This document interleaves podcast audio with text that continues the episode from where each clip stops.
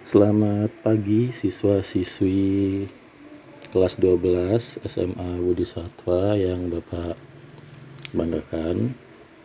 Hari ini kita akan belajar seni rupa melanjutkan materi pada pertemuan lalu tentang simbol-simbol eh, karya seni rupa dua dimensi.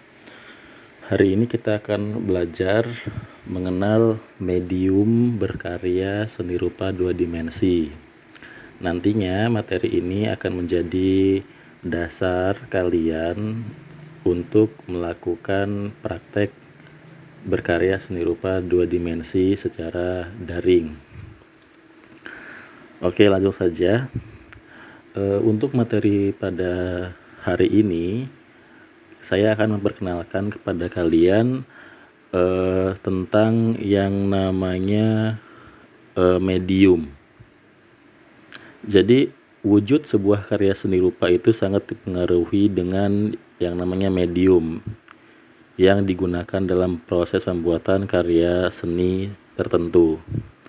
Medium itu sendiri asalnya dari kata media atau kata medium itu berasal dari kata atau frasa media yang artinya adalah perantara. Nah, istilah medium itu biasanya digunakan untuk menyebutkan berbagai hal yang berkaitan sama yang namanya bahan atau alat atau teknik dalam mengerjakan suatu hal.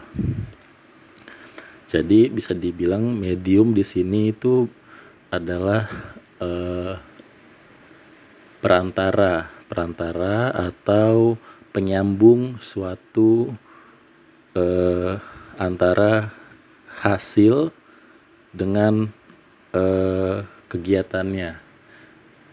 Misalkan kamu mau buat eh, minuman, misalkan mau bikin kopi, medium yang digunakan apa nih supaya kopinya itu bisa kamu minum? Tentunya bisa berupa gelas, bisa berupa air, bisa berupa bubuk kopi. Nah, itu mediumnya. Nah, dalam medium itu juga dikenal tadi ya ada alat, termasuk juga bahan, termasuk juga teknik.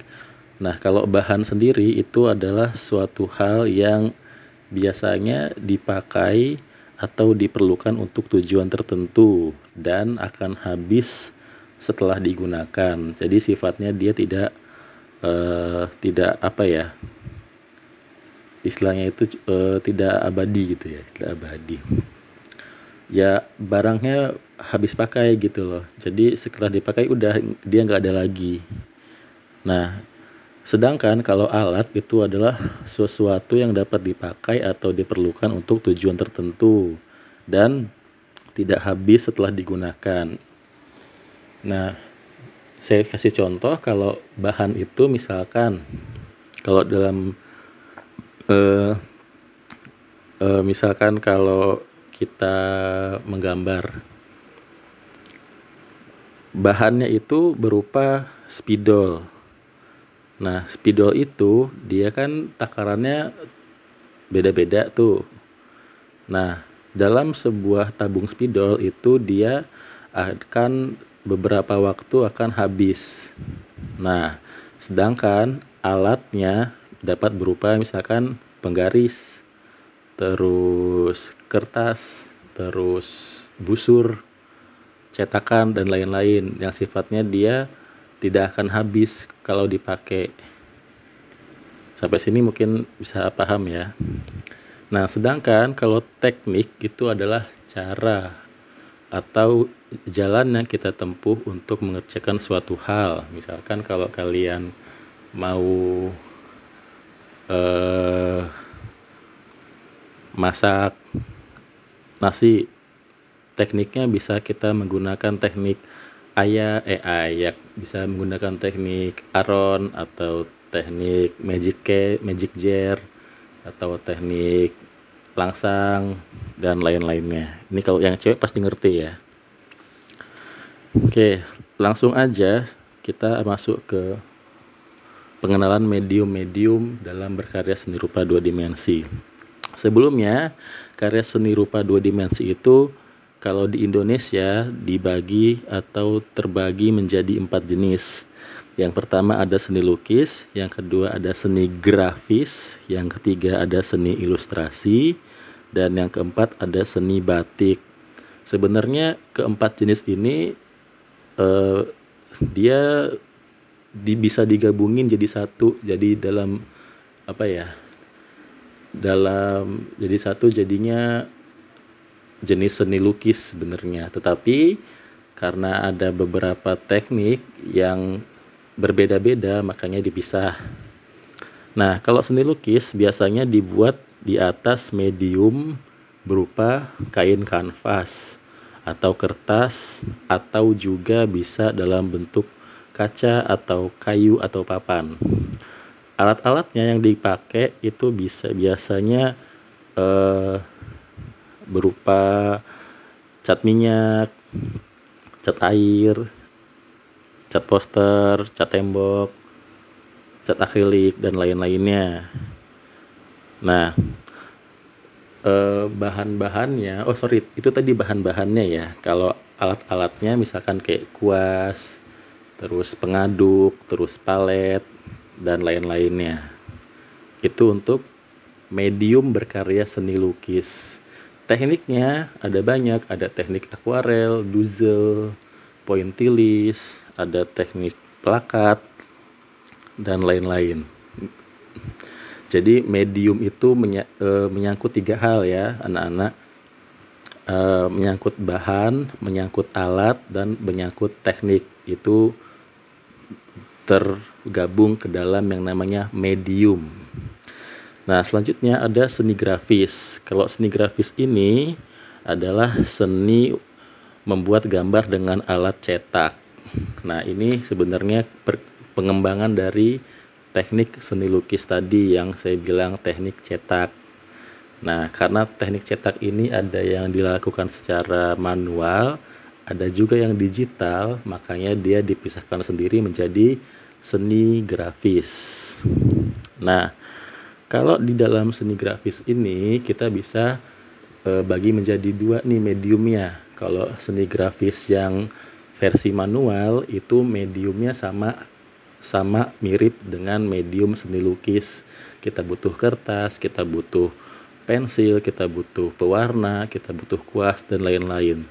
Tapi kalau seni grafisnya eh, itu yang versi digital, mediumnya beda. Kita perlu medium yang namanya hardware dan software. Sama kayak komputer, kayak pelajaran TIK. Kalau hardwarenya bisa berupa PC, bisa berupa laptop, notebook, Android, eh, iPhone dan lain-lain. Kalau softwarenya ya berupa aplikasi, terus fitur-fitur yang ada di aplikasi itu. Nah, tentunya tekniknya juga beda antara uh, seni grafis manual dengan seni grafis digital. Kalau seni grafis manual, tekniknya hampir sama dengan teknik seni lukis. Tapi kalau seni grafis digital, tekniknya beda. Uh, karena karena kalau di, di, di digital itu kita uh, menggunakan yang namanya peralatan uh, hardware ya, peralatan elektronik. Artinya kita tidak secara serta-merta langsung misalkan menggoreskan kanvas kayak di kertas biasa. Nah, kita pakai fitur kalau di, di, di menu digital misalkan ada fitur cut, ada fitur eraser, ada fitur apalagi yang namanya itu ya, block, underline dan sebagainya sebagainya. Nah, itu merupakan bagian dari teknik e, dalam membuat karya seni rupa grafis. Yang ketiga ada seni ilustrasi. Nah, kalau seni ilustrasi ini e, sebenarnya adalah bagian dari seni lukis juga. Cuma kalau di ilustrasi itu kita lebih menekankan pada fungsi. Kalau seni ilustrasi itu eh, karya seni yang memiliki fungsi utama sebagai media komunikasi dalam rangka menyampaikan ide gagasan suatu cerita. Nah, di sini mediumnya sama kayak seni grafis ada dua. Karena kalau seni ilustrasi itu bisa dibuat dengan teknik manual, bisa juga dibuat dengan teknik digital. Nah, penjelasannya hampir mirip sama seni grafis. Bisa dibilang kalau kata saya sih seni ilustrasi sama seni grafis itu ibaratkan anak kembar. Dua-duanya nggak bisa berpisah karena antara seni grafis dan seni ilustrasi dia punya dua teknik yang sama, dia punya dua alat dan bahan yang sama. Jadi mirip-mirip. Yang berbeda hanya uh, apa ya? di fungsionalnya aja. Kalau di seni grafis itu lebih menonjol di teknik pembuatannya, kalau di seni ilustrasi itu lebih menonjol di fungsi dari hasil pembuatannya, gitu ya. Nah, satu lagi kalau di Indonesia itu ada namanya seni batik. Nah, kalau seni batik ini uh, adalah seni menggambar hiasan pada kain. Nah, ini adalah warisan leluhur nenek moyang kita yang sudah sangat lama dan sudah dipatenkan oleh UNESCO.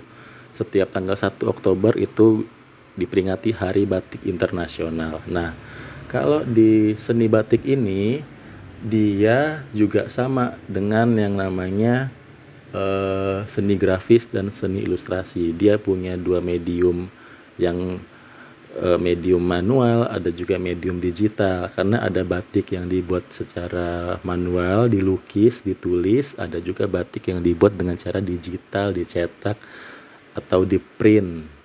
Hampir sama. Cuma bedanya kalau di seni batik ini lebih menonjol pada ornamen-ornamen hiasan, gambar-gambar eh, ragam hias yang fungsinya hanya sebagai uh, hiasan. Mempercantik suatu uh, bisa dibilang kain. Nah, yang, yang nantinya akan menjadi benda pakai, misalkan kainnya bisa dijadikan sarung, terus bisa dijadikan batik, baju batik, meja dan lain-lain. Gitu ya.